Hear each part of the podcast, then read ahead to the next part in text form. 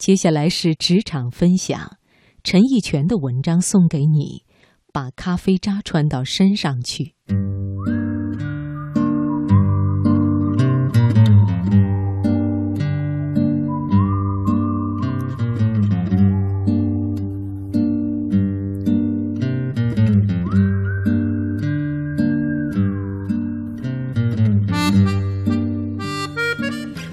今年三十五岁的陈国钦，原来是台北一家纺织厂的普通车间主任。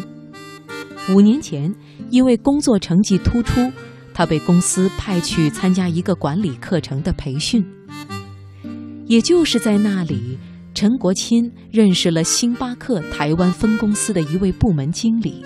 那位经理邀请他参观了星巴克台湾分公司。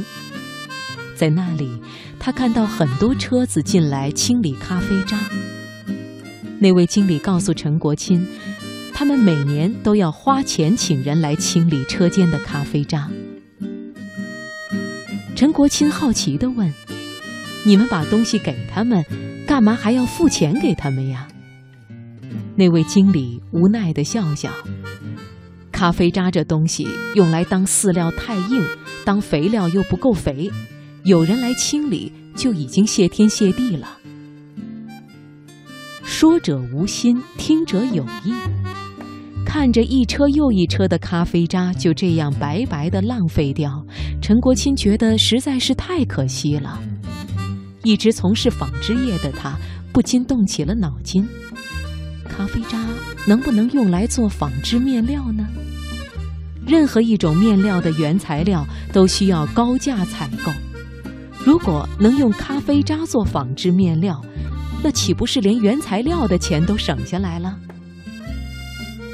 回到公司后，陈国钦把自己的见闻和想法都告诉了老板，但是老板听了不仅没高兴，反而狠狠地骂了他一顿：“让你去接受培训，你却整天想着这些稀奇古怪的事情。咖啡渣如果能做纺织面料。”还轮得到你？同事们也纷纷嘲笑陈国钦是乱出主意，想表现自己，结果马屁拍到了马腿上。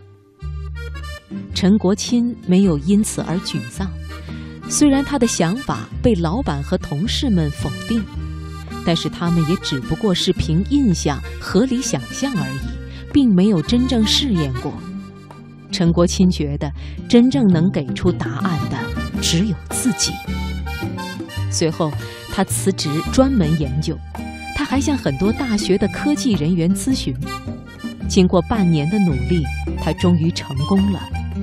先把咖啡渣制备成咖啡纳米母料，然后利用回收的 PET，再加上一些矿石玉粉，采用其他一系列特殊的纤维制合工艺，生产出了咖啡沙面料。而且质量还非常好。二零零七年初，陈国钦觉得技术已经成熟，于是迅速以星彩命名，成立自己的纺织公司，开始正式生产咖啡沙。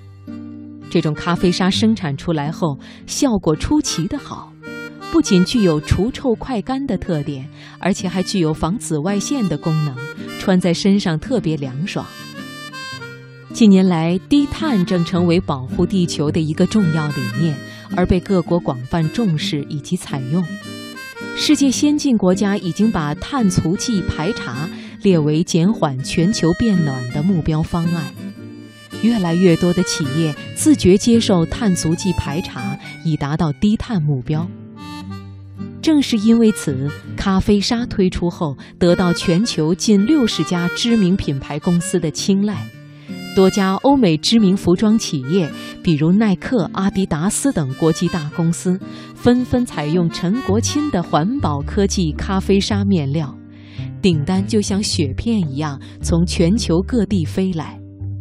当年，陈国钦的咖啡沙就创下产值一亿元新台币。在接下来的几年里，陈国钦继续提高科研实力。公司也发展成了一家涵盖咖啡纤维、咖啡纱线、咖啡面料、咖啡鞋垫、咖啡服装等整个服装上下游产业链的综合公司。而作为原材料的咖啡渣，则全部由星巴克咖啡公司廉价提供，创造合作双赢的局面。